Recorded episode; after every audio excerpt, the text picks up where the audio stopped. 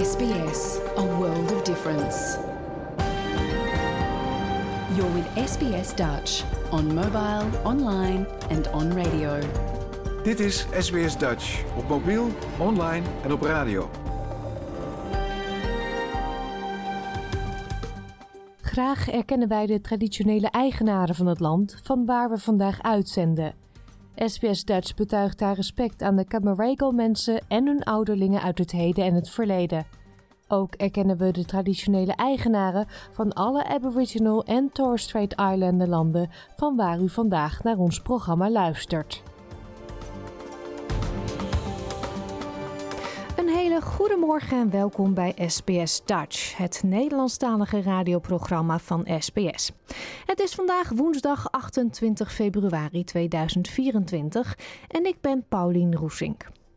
Het aankomende uur hoort u een gesprek met de Nederlands-Australische kunstenares Annemieke Mijn, die haar 80ste verjaardag viert met een bijzondere overzichtstentoonstelling in de Gippsland Art Gallery. Met Michiel Bliemer, hij is professor transportplanning en modeling aan de Universiteit van Sydney, bespreken we de drukte op de wegen in en rondom de grote Australische steden. Hij vertelt onder meer dat de oplossing volgens hem ligt in meer hoogwaardig openbaar vervoer.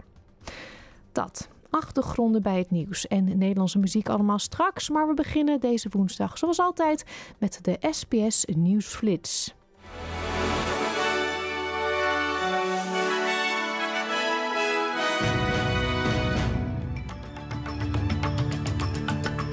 Dit is de SBS Nieuwsflits van woensdag 28 februari. Mijn naam is Paulien Roesink. In de Amerikaanse staat Michigan zijn de stembussen geopend voor de presidentiële voorverkiezingen.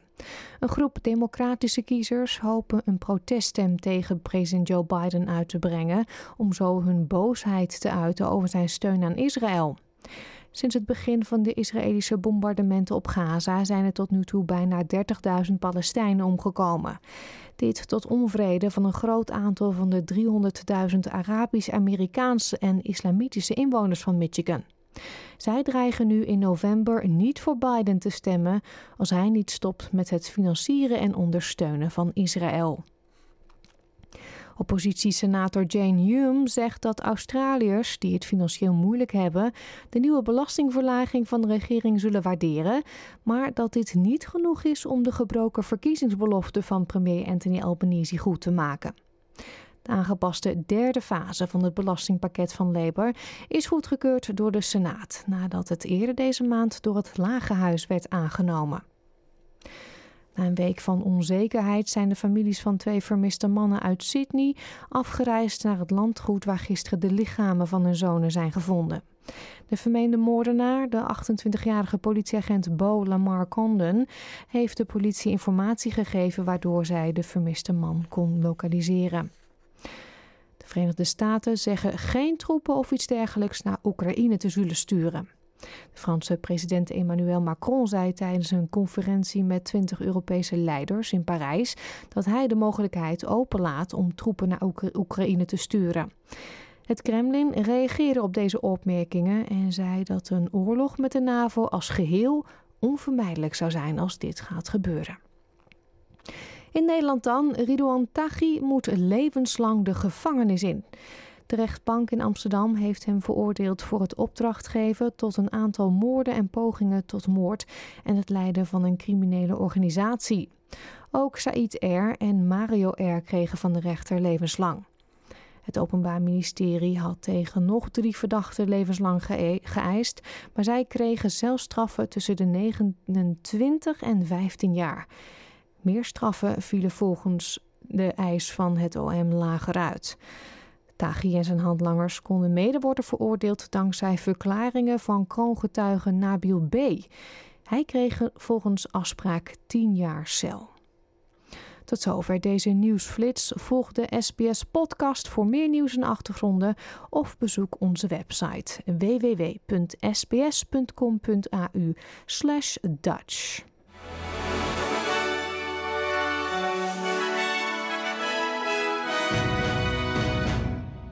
Gaan we verder met achtergronden bij het nieuws.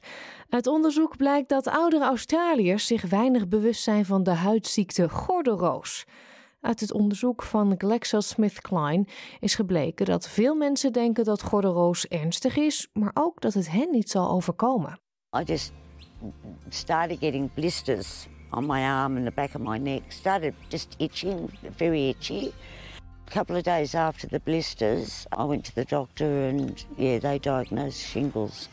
Aldus Pamela, een vrouw die toen ze eind 50 was gordelroos kreeg. Ze heeft haar verhaal gedeeld met GlaxoSmithKline, die de website noshingles.com.au lanceerde ter gelegenheid van de Shingles Awareness Week, die afgelopen maandag van start is gegaan. Volgens GSK beseffen veel mensen niet hoe kwetsbaar ze zijn voor de aandoening. Maxine was een van hen. I knew nothing whatsoever about shingles other than truly it was for old people. I just didn't understand how damaging it is. And I thought, I'll make an appointment, they'll give me this miracle drug and I'll be fixed. That wasn't the case. Er zijn veel misvattingen over gordelroos. Uit een nieuwe studie van GlaxoSmithKline is gebleken dat de meerderheid van de ondervraagde mensen niet weet hoe groot het risico is dat ze de aandoening ontwikkelen. En ook weten ze niet hoe ernstig deze kan zijn. Professor Tony Cunningham is directeur van het Center for Virus Research aan de Universiteit van Sydney. Hij zegt dat gordelroos eigenlijk vrij vaak voorkomt, omdat zoveel van ons als kind of jongvolwassenen waterpokken hebben gehad. It's caused by the chickenpox virus, and then as people age, the virus reemerges and causes an infection of the skin. The people who are at risk are those who are aging, particularly those over the age of 50. About 1 in 3 people in their lifetime will develop shingles at some stage. Er is een vaccin tegen gordelroos genaamd Shingrix. Normaal gesproken kost een vaccinatie $560,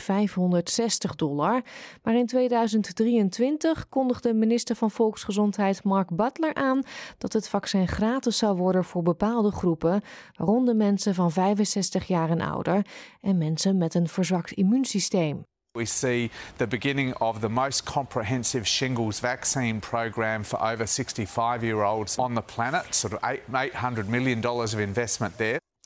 De minister zegt dat de uitrol van vaccins doorgaat, waarbij voor eind juni honderdduizenden extra doses zullen worden aangeleverd. Dr. Megan Campbell van de National Aboriginal Community Controlled Health Organisation vertelt aan SBS Nieuws dat ook First Nations people zijn opgenomen in het vaccinatieprogramma. We know that Aboriginal and Torres Strait Islander adults are more likely to get shingles and more likely to get it at a younger age. And the new vaccine is safer and more effective than the last one that we had. And importantly, Aboriginal and Torres Strait Islander people can get a free 2-dose course from the age of 50. Professor Cunningham zegt dat het ten zeerste aanbevolen is om met uw huisarts een gesprek te hebben over gordelroos.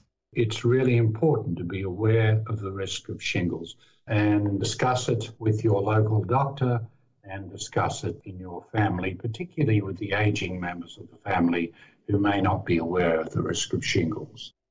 In de tussentijd staan al Pamela's plannen in de ijskast in afwachting van haar herstel, zo vertelt ze.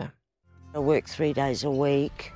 3 hours, it's like I have to come home and sleep. And there's not much, especially with the paralysis of this arm, there's not much I can do. And it's devastating and it's frustrating. And I was going to retire and then start travelling. But unfortunately, I'm sort of stuck here now because of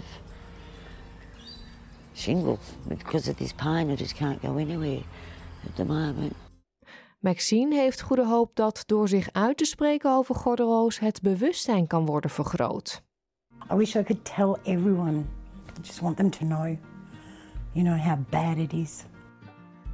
I am so looking forward to getting back into my kitchen and creating masterpieces.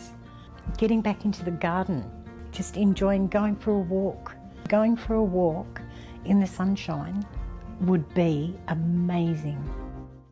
Dit was een verhaal van Deborah Groke voor SBS Nieuws, door SBS Dutch vertaald in het Nederlands.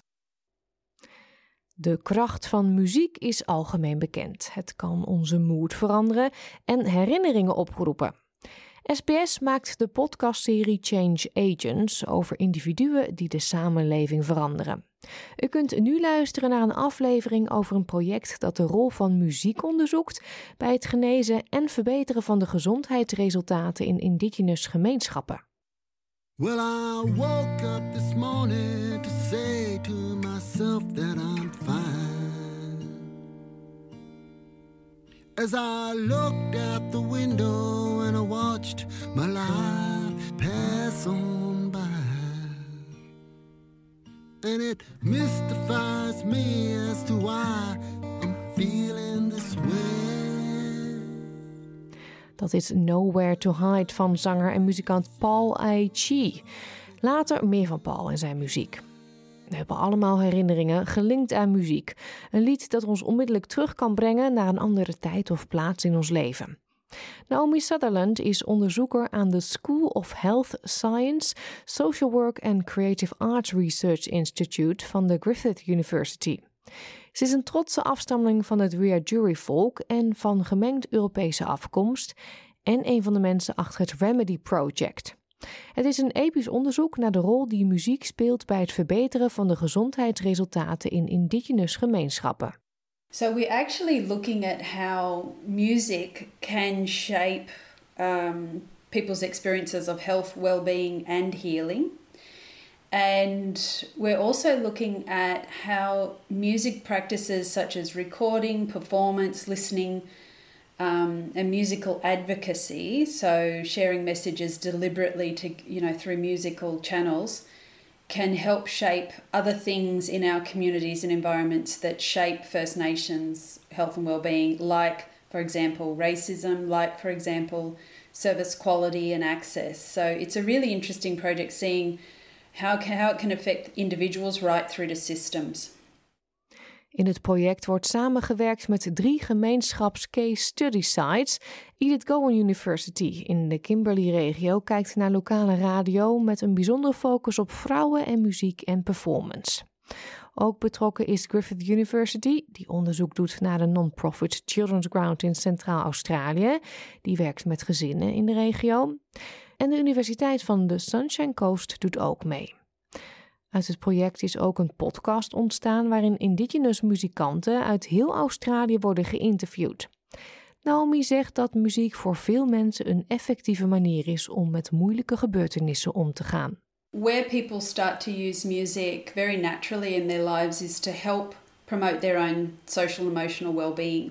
So things like regulating emotion, grief, recovering from loss. People are really overtly using music as medicine is a way that people often talk about it. And it's in the control of people themselves. So there's that level of self-determination and self-direction. It's relatively low cost or no cost. And oftentimes it includes music listening. So really over, ways that sort of run along the lines of traditional grieving practices, but are not limited to that.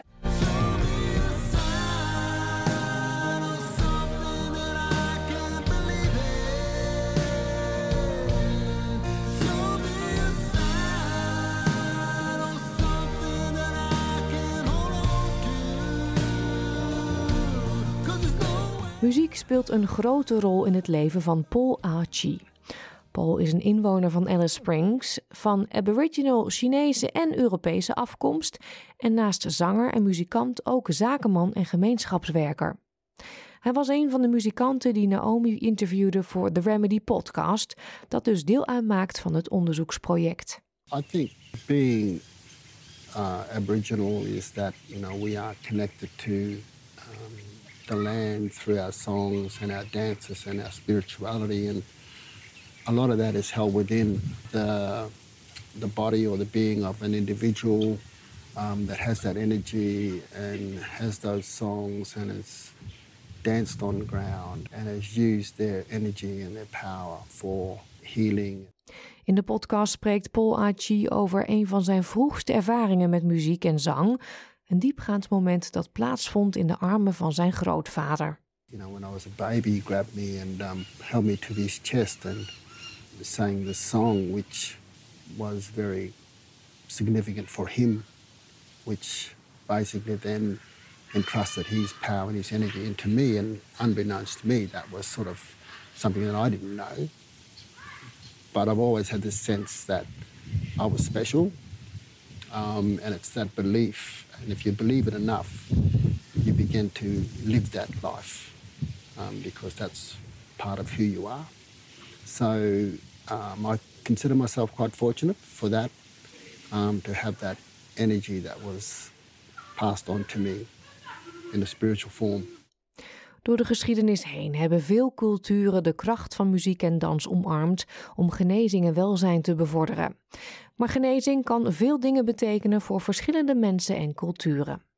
De Healing Foundation is een Aboriginal en Torres Strait Islander organisatie die zich inzet voor de aanpak van het aanhoudende trauma dat wordt veroorzaakt door acties zoals de gedwongen verwijdering van kinderen uit hun families.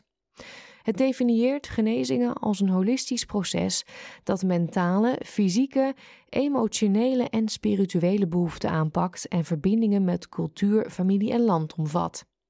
Naomi Sunderland zegt dat het definiëren van het genezingsproces ook een belangrijk onderdeel is geweest van het Remedy Project. We realized quickly we had to add the word healing on when talking about First Nations health and well-being. And for me, healing is really well defined by people like Helen Milroy and others as coming home, feeling a sense of well-being, of recovery, of peace, even amid multiple and ongoing forms of oppression and adversity in our lives. So often healing is associated with words that start with R-E, like recovery, remembering, recovering, revitalising. It's about coming home, reclaiming cultural practices and rights, and also, you know, finding that space to stand steady on country and bring back all of those things that help make us feel well, healthy and happy that are already readily available, you know, sort of the natural resources or the natural and cultural remedies for our health and well-being.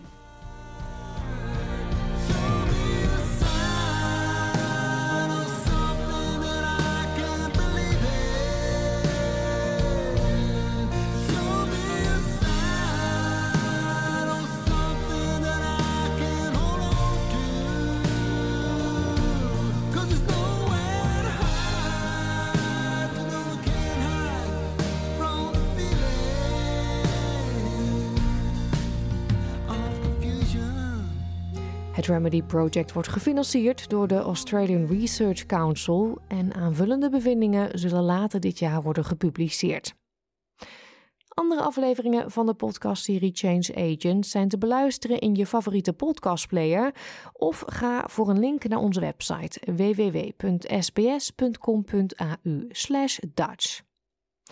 Dit was een verhaal van Peggy Giacomoulos voor SBS Nieuws. En dat is door SBS Dutch vertaald in het Nederlands. Aanstaande zaterdag opent de exhibitie A Life's Work haar deuren in de Gippsland Art Gallery in het Victoriaanse Sale. Het is een jubileumtentoonstelling ter gelegenheid van de 80ste verjaardag van kunstenares Annemieke Mijn. De kunstenares werd geboren in Nederland, maar kwam op jonge leeftijd naar Australië. In een gesprek met SBS Dutch vertelt ze onder meer hoe haar opa en oma aan de basis stonden van haar liefde voor borduren en textielart. Ook noemt ze deze tentoonstelling, wat een overzicht is van haar succesvolle 60-jarige durende carrière, en waarvoor creaties zijn ingevlogen van over de hele wereld, overweldigend, omdat ze sommige werken al jaren niet gezien heeft. Jouw gemeenschap, jouw gesprek, SBS Dutch. First of all, congratulations on a 60-year-long successful career as an artist. Yes, it's a long time. Yeah, do you still remember finishing your first piece, your first artwork? I do, and it will be in the exhibition as well. The exhibition is work over 60 years of my artwork, and developed from the 1960s to the work I'm working on today. Yeah. And there'll be 200 works, and they're mostly textile works, and they're coming from all over Australia, from galleries who own them, like Queensland, Canberra, Sydney, Melbourne art galleries, and private owners as well. And even one's come from Canada. Wow. So I imagine some of the works you haven't seen for a very long time. Exactly. Some of them I haven't seen for over 50 years, and they came back early. They're already here, so because I had to clean them, vacuum them, and get them all ready for exhibition. So, but it's just been so emotional seeing these works. I look at them and I think, did I make that? As in, did you surprise yourself? Like, I can't remember, or like how it looks so good? Or yeah, well, that too. Some of them I thought, oh dear, I don't know if I want to know you. But anyways, most of the works hang on the wall, but the feature of the work is that their sculpture, they also come off the wall. That is, they come out of the frame. They hang down, like gum leaves will hang down out of the frame. Yeah, like 3D. And insect wings will come out of the frame. And some of the works are complete sculptures in, they sit in showcases like of birds or fish or frogs or insects mostly too. Mm. Yeah, because the theme in your works is nature, right? Yes, I'm totally inspired by nature. Yeah, where does your love come from? Well, I live in the country. And this Gippsland area is beautiful in the high plains, the snow area. There's beaches, 90 Mile Beach. There's flat lands and riverlands and wetlands. And there's the high plains for the cattle ranging areas. So many different environments and so stimulating. Mm. Both of your parents were very creative. Yes. Was becoming an artist always your dream? No, well, it wasn't. It was a dream for me, but my parents didn't want me to be an artist. And as a girl, I used to hide my drawings in the maths book because my father wanted me to concentrate on maths. Oh. So it was tricky, but finally art came out. I just had to do it. Yeah. And then he just couldn't find it anymore because you were really good. Well, I try. But I think nature is so inspiring around here, and moving to the country has just brought it out even more in me to want to examine all these things and portray them so that people can enjoy them. See, I make, say, a butterfly that's 3 centimetres long. I might make it 1 metre long, so it's huge. And that way you can see every little detail on it, because I use a microscope to check this out. Yeah, like real butterflies, you check them out and make them your art, and it looks so realistic. Yeah, well, I try my best. And it's beautiful. With textile, you see, with fabric, you can bring out those lovely textures in an insect. Like, you wouldn't believe how, say, a beetle wing has all the lumps and bobs and little hairs and things on it, and unless you see it under a microscope you wouldn't know. So I like to show the public what you see when you look under a microscope. Yeah. A Life's Work is also to celebrate your 80th birthday. Oh, it is. And that's the tremendous honour I'm having. The director of the Sale Gallery has done this for my birthday, and you can imagine it's very, very honoured to be asked to do this. Mm. It's and emotionally and physically a bit overwhelming at times, but he's a marvellous person. Mm. Yeah, because you have always an exhibition on in sale at the Gippsland Art Gallery, but you told me before that this exhibition is going to be huge. Absolutely. There's going to be 200 works. It's more than 200 works. Wow. Yes. And it's going to take up the whole gallery from top to the bottom, including my bronze works, including a lot of my drawings. But one feature that will really stand out too is they're going to say beside a work of a butterfly, beside that will be a showcase showing how it was made. So I'll show my techniques and methods and stitching trials and my notes and sketches. Mm. So they go with the work. Yeah. that's going to be very interesting to see. Because what I wanted to ask, you're now turning 80, you're still making art. Yes. Is age treating you well? Can you still look through the microscope and do the things you want to do? Yes. Oh, yes. The last work that's going in the show it's still under construction, and it's going in there as a work in progress so that people can see what a work looks like before it's all stitched. It's only partly stitched and the rest is all pinned together and tacked together. And that's the work I'm working on. So while the exhibition's on, I can't work on it. No, oh no. What are you going to do? Anyway, what I'll describe the work. It's about 8 feet long and 4 feet wide. It's huge. And it's all of bogon moths. I don't know if you know bogon moths, but no. They're the moths that in summer, they go into the caves up in the Bogon Ranges in Sydney there and in Victoria in the Alpine Ranges. They go into the caves and that's called estivation. It's like summer hibernation, if you know what I mean. Mm-hmm. And they all cling together in these caves because they hate the sunlight. And so I've done this huge work which is covered in all stitched moths. Wow. Yep, you'd have to see it to believe it. Yeah. You were born in the Netherlands and you came to Australia when you were 7 years old. That's right. I read in an article that you consider yourself to be an Australian artist, but I was wondering, does your Dutch heritage impact your artwork in any way? Oh, my word, it does.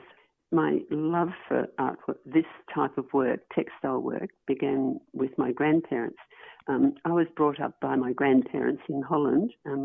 It's only when my parents wanted to immigrate to Australia that they had to take me because my grandparents said they were too old to look after me. Yeah. So my grandmother was always sewing or knitting or crocheting or doing something with her hands in art or craft. She was very, very clever.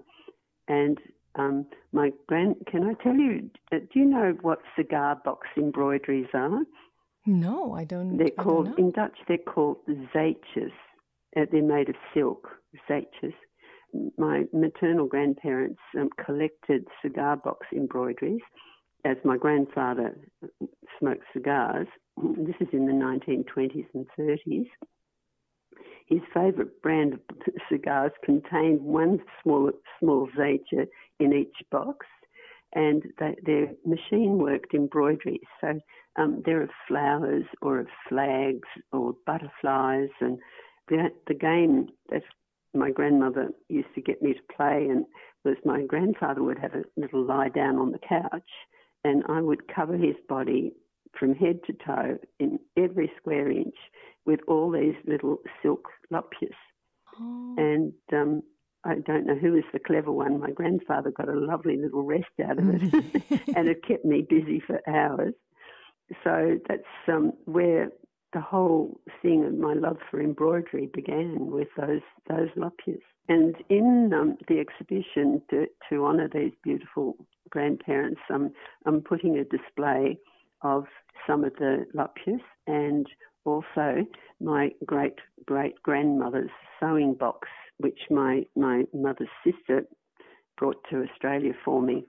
And it's just a beautiful wooden Dutch box with a little silver embossed thing on it. And inside, if you can imagine, a little ivory and bone tools like crochet hooks and needle holders and Dutch silver scissors and cymbals and tin boxes. There are carved needle holders and old buttons, even shoe buttons, and all sorts of gorgeous things. A Dutch silver hat pin. And so to honour those beautiful grandparents who gave me the love for sewing, I'm going to show this bit of heritage in a display case. Wow, amazing. Yes, it's all coming together. It's all coming together. Unfortunately, 5 years ago, you got diagnosed with a rare autoimmune disease. Yes. Can't feel texture anymore. You lost your sense of touch. Does it affect your work? Are there things you would love to do but you can't do anymore?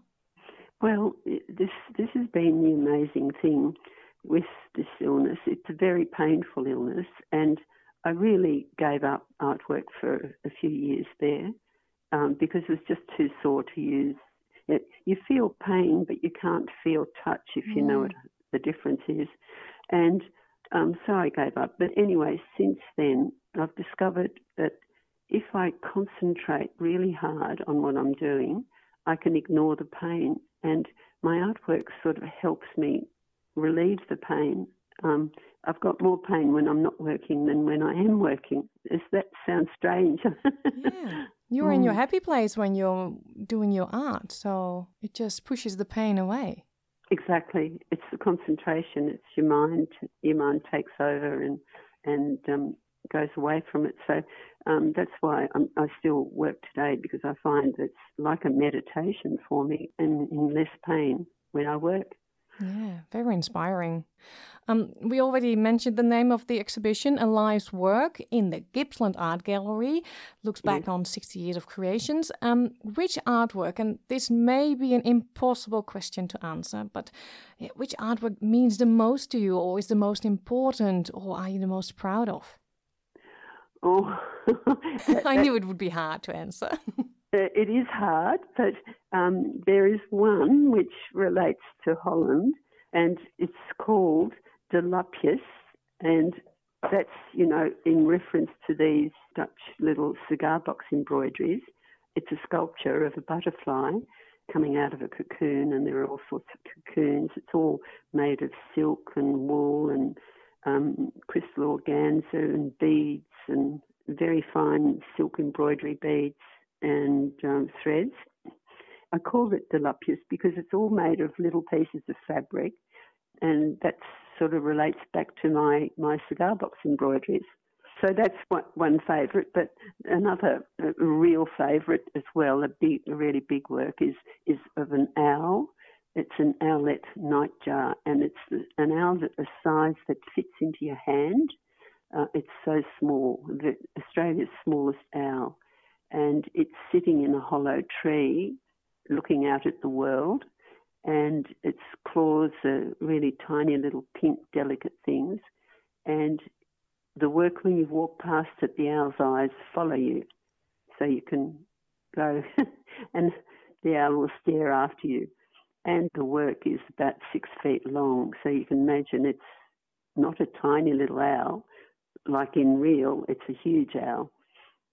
Yeah. Is this going to be your last exhibition ever, or are you still full of, 80 years, it's maybe time to just enjoy other things too?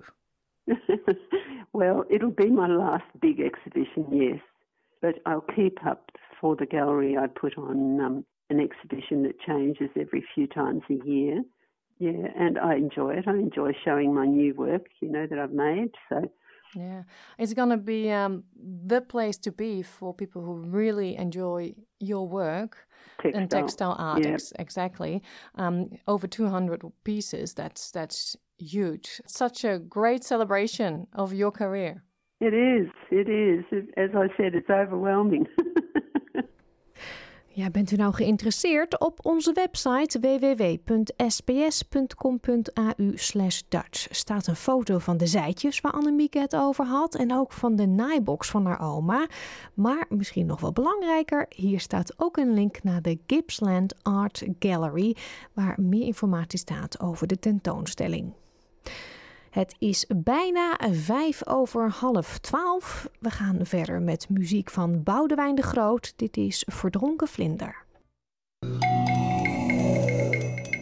Het is erg druk op de wegen in en rondom Sydney en daarom worden er extra rijstroken en tunnels gebouwd. Maar is dit de oplossing? Is Sydney een uitzondering of kampen andere Australische hoofdsteden met hetzelfde probleem? En waarom hebben we hier geen hoge snelheidstreinen tussen grote steden zoals we die in Europa kennen? We vroegen het aan Michiel Bliemer, professor Transport Planning en Modelling aan de Universiteit van Sydney. SBS Dutch, woensdag en zaterdag om 11 uur 's ochtends of online op elk gewenst tijdstip.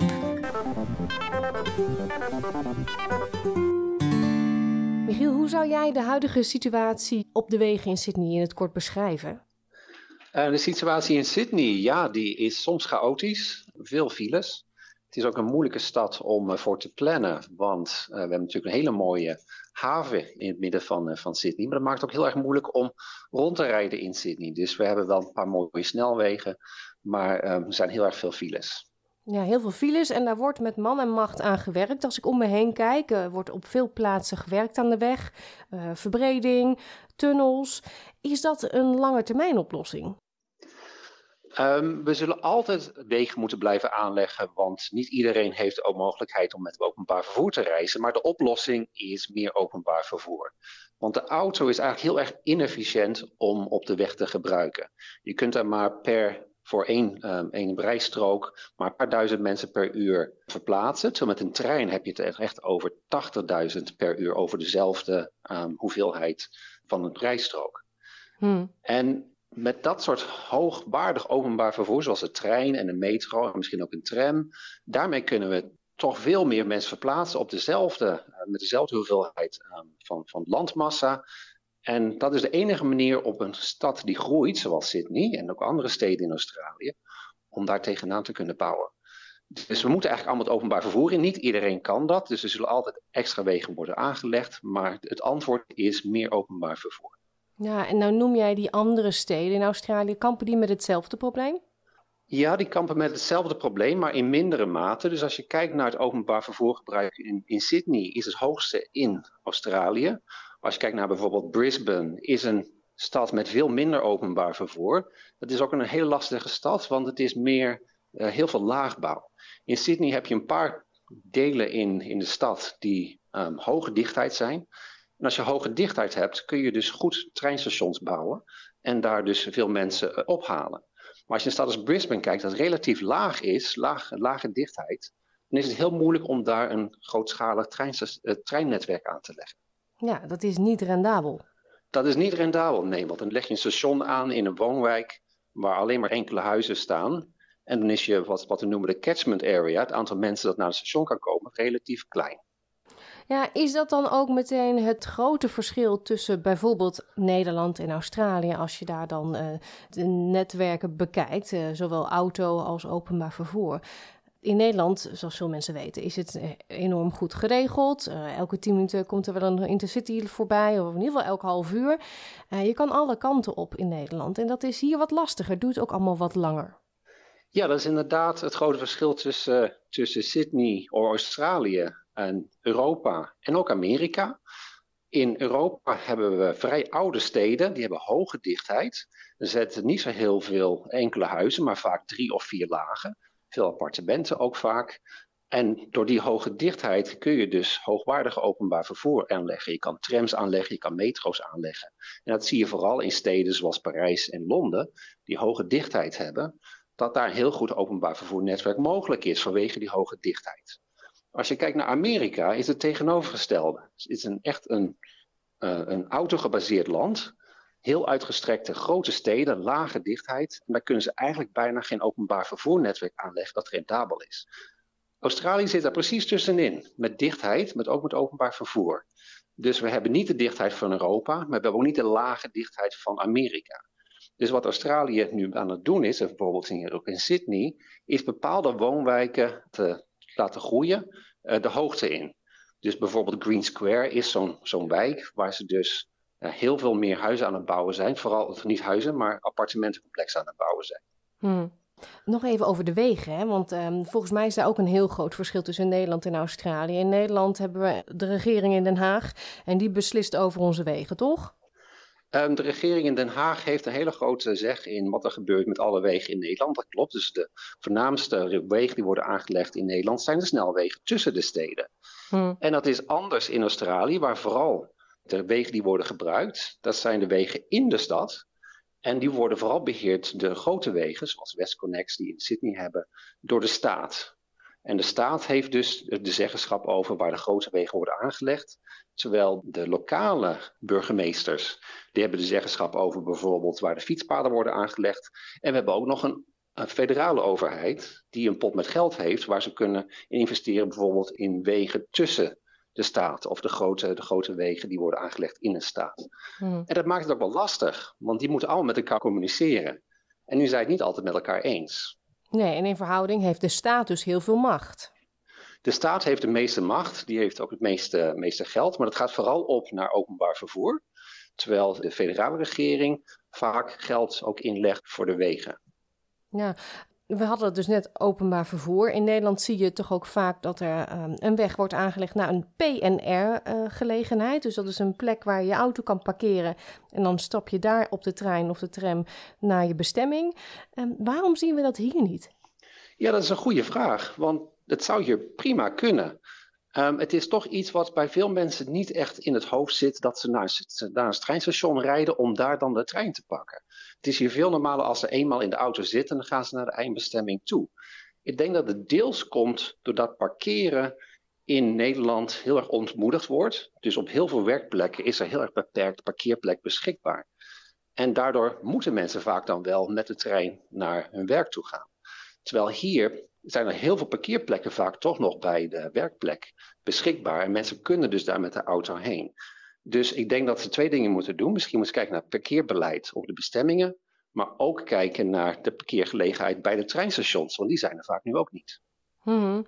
En als we dan toch over de trein hebben. We pakken toch weer even Sydney als voorbeeld. Want voor de Universiteit van Sydney, daar werk jij. Dus dat is je werkgebied. We hebben Sydney, een hele grote stad. En dan heb je aan de bovenkant op 2,5 uur rijden Newcastle. En naar beneden heb je Wollongong, Kiama, die kant op.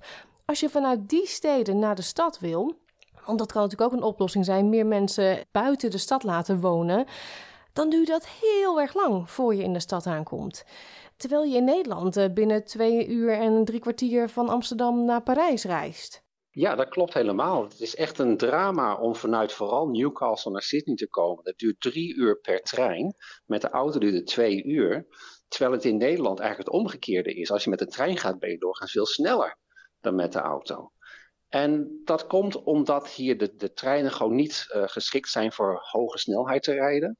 Daar zijn ze wel over aan het nadenken. En dat noemen ze dan fast rail, snelle trein. Geen hoge snelheidstrein, maar fast rail. Ja. En door bijvoorbeeld Newcastle te verbinden met Sydney en ook Wollongong met Sydney met door een fast rail, kan je de reistijd hopelijk heel veel verkorten. Dat het veel sneller wordt dan met de auto. En dan krijg je echt concurrentie met de auto. Maar die is er op dit moment niet. Nee, is dat iets omdat dus Australiërs zo vastgeplakt zitten aan die auto? Die willen ook niet in de trein? Ik denk dat sommige mensen wel willen, maar omdat het nu het alternatief openbaar vervoer zo slecht is, dat ze daar dus nu niet voor kiezen. Dus ik denk door meer investering in openbaar vervoer, maar ook hoogwaardig openbaar vervoer, dus heb ik het niet over bussen, maar echt over trein en metro en snelle treinen. Ik denk dat we daar toch wel een heel groot verschil kunnen maken. Ja, nou is jouw werk om wiskundige voorspellingsmodellen te maken, om er hierop los te laten. Wat zeggen die modellen jou? Wat is jouw oplossing? Ja, de modellen geven niet de oplossing. Die geven meer het resultaat van oplossingen die andere mensen bedenken. Bijvoorbeeld als mensen denken van, nou, dit is een nieuwe snelweg die moet inzetten. Dan kan mijn model voorspellen wat er dan gebeurt. Dus hoeveel mensen gaan naar het openbaar vervoer, hoeveel mensen blijven in de auto en hoe verschuiven de files. Modellen zijn altijd heel erg lastig met voorspellingen. Dat hebben we ook gezien in Sydney recent met de Rozelle Interchange. Er zijn heel veel problemen mee, want ze hebben een grote weg aangelegd. En ze dachten dat het heel veel files zou oplossen. En dat blijkt dus niet het geval te zijn. Mensen zijn heel erg onbekend met de nieuwe situatie. En wat er nu gebeurt is dat er heel veel mensen nu de snelweg opgaan. Meer mensen nemen nu de auto. Maar die worden allemaal op een enkele strook of op een beperkt aantal stroken geleid, dat tot heel veel files leidt. Dus hoe meer wegen we aanleggen, hoe meer mensen je trekt naar de auto, hoe ook soms meer files creëert. En dat kan een model voorspellen. En ik denk in dit geval dat het model niet de juiste aannames had gemaakt. Nee. Nu zijn mensen niet zo blij, hè? Want die dachten, nou, dat is de oplossing en dan staan ze nog langer in de file. Ja, het is alleen maar eigenlijk erger geworden, ja. Heb jij zicht op hoe overheden hier in Australië op de lange termijn, hoe ze daarmee omgaan. Ik wil graag een voorbeeld geven. Jaren geleden had Sydney een groot tramnetwerk. Volgens mij het grootste ter wereld zelfs. Ja, klopt. En dat is er destijds allemaal uitgesloopt om het nu dan weer te moeten opbouwen in de stad. Ja, dat is heel erg. Want dat hadden ze dus niet voorzien. Ze dachten van, dit is al jaren geleden, dat de auto is het nieuwe juiste vervoersmiddel voor iedereen. Want dat is progressie. We konden allemaal een auto betalen. Dus die trams moesten er maar uit. Dat is allemaal voor de lage inkomens. Maar nu weten we dat het dus gewoon niet past. We kunnen niet iedereen met auto laten rijden. Want de wegen zijn daar gewoon niet op berekend. We hebben niet genoeg ruimte in de stad om iedereen met auto te laten rijden. Dus nu zijn we weer allemaal trams aan het bouwen in Sydney. En die lange termijn kijken is toch wel iets wat we over na moeten denken. En wat in ieder geval nu de staat van New South Wales doet, is die probeert een visie neer te leggen hoe ze de stad bekijken. Dus hoe willen wij de stad hebben in de toekomst? Willen we een stad waar de auto dominant is? Willen we een stad dat vooral is gericht op fietsers en voetgangers? Of willen we iets ertussenin? En door eerst die keuze te maken, kunnen we dus daarna bouwen naar iets wat in de toekomst, hoe de stad eruit ziet. Ja, zo dadelijk gaan we verder met het gesprek met professor Bliemer. Eerst even, om op adem te komen, het bekendste Nederlandse liedje over een treinreis. Dit is Per Spoor van Guus Meeuwis. Voor de break hoorde u professor Michiel Bliemer vertellen over de oplossingen voor de drukte op de wegen in en rond de grote Australische steden. Op dit moment worden er in Sydney nog veelal tunnels gebouwd. Maar dat houdt toch ook een keertje op. En wat dan? Ja, tunnels kunnen altijd nog, want daar is nog ruimte voor. Maar dan de vraag is van waar gaat die tunnel heen? Als je die tunnel naar de binnenstad laat komen, dan dump je eigenlijk alleen maar meer auto's in de binnenstad. En dan heb je dus weer meer files. Dus die tunnels zijn vooral geschikt om mensen bijvoorbeeld langs een centrum of langs een stad te laten rijden, zonder dat je in de stad hoeft te zijn.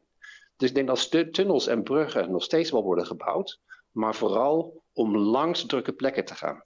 Ja, is dit iets waar jij met jouw professionele kijk denkt van, ik weet niet hoe we dit gaan oplossen in de toekomst, of zie jij toch nog wel een beetje rooskleurig in? Ik zie het wel rooskleurig in. Ik ben best wel enthousiast over hoe ze nu aan het bouwen zijn met alle fietspaden. In Sydney hebben ze daar een masterplan van gemaakt, strategisch fietsnetwerk. Daar zijn ze nu deels aan het bouwen. En mensen zien ook wel meer en meer dat ze eigenlijk ook wel gewoon met de fiets kunnen reizen. Het is nu nog vrij ingewikkeld vaak, want er zijn maar een beperkt aantal fietspaden. Maar ja, hoe meer die er komen, ook. Hoe meer het een... ja, gevaarlijk ook, ja. Maar met fietspaden die aan de zijkant liggen, wordt het nu steeds veiliger. En als we daarop gaan richten, en ook met elektrische fiets, kunnen eigenlijk iedereen wel over heuvels heen. Dan zou dat toch wel een mogelijkheid kunnen worden voor mensen. Net zoals in Nederland. En is dit dan iets voor over 5 jaar, 10 jaar of wel een veel langere termijn? Ik denk niet 5 jaar, want ik denk dat dat wel een langere tijd zal duren. Dus ik denk dat het minimaal 10 jaar zal duren. Maar dat zal niet de grote hoeveelheid van mensen zijn. De grote hoeveelheid van mensen zal altijd de trein blijven. Het bouwen van de trein zal de meeste impact hebben en van metro. Ja. Nog één vraag, hè? Persoonlijke interesse is dat. Want nogmaals, Europa, lekker van Amsterdam naar Parijs met de trein of naar Londen, Berlijn. Het is zo gefixt. Je zit relaxed en je gaat naar een mooie stad toe. Ik kan hier niet heel snel van Sydney naar Melbourne. Ja, dus hier is al jaren over gepraat in Australië. Heel veel mensen zeggen van waarom hebben we geen hogesnelheidstrein van Sydney naar Melbourne en ook naar Brisbane. En dat lijkt op het eerste gezicht wel heel erg logisch van waarom doen we dat niet? Want er zijn heel veel mensen die in Sydney en Melbourne wonen en daar ook tussen reizen. Maar het is nog niet zo makkelijk om dat in Australië te doen. Want in Europa heb je dus tussen bijvoorbeeld Amsterdam en Parijs. En als je kijkt naar de afstand Sydney-Melbourne is hetzelfde als Amsterdam-München. Dat is best wel ver. Daar zitten heel veel andere grote steden tussen. En doordat er heel veel grote steden tussen zitten, krijg je heel veel meer vraag naar die hoogsnelheidstrein. De hoogsnelheidstrein is niet alleen maar voor het eindpunt naar eindpunt. In Australië hebben we dat helemaal niet. We hebben geen grote steden tussen Melbourne en Sydney. Canberra is erg klein. Is zoals Utrecht. Het blijkt eigenlijk dus niet echt rendabel te zijn om een hoogsnelheidstrein aan te leggen. Daarom is hij er ook nog niet. Nee. Waar ze dus naar kijken nu is op kortere afstanden een snellere reis aan te leggen. Naar de regio's zoals ik al noemde. Newcastle en Wollongong. Misschien Canberra. maar waarschijnlijk niet naar Melbourne, want het is zover dat de goedkope vliegtickets heel veel competitie geven. Ja, ik ben heel benieuwd hoe Sydney en verder in Australië, hoe het er over 10, 15 jaar uitziet. Of de veranderingen heel groot zijn. Ik denk dat het niet zo heel snel gaat, eerlijk gezegd. Ik denk dat het vrij hetzelfde uitziet als nu. Waar heel veel mensen naar nieuwsgierig zijn is, reizen we dan allemaal in een automatisch voertuig, een automated vehicle? Of hebben we dan allemaal deliveries via drones? Ik denk ook niet dat dat zo snel zal gaan. Dus ik denk dat die ontwikkelingen wel relatief traag zullen gaan. Dankjewel, Michiel Bliemer. Dankjewel.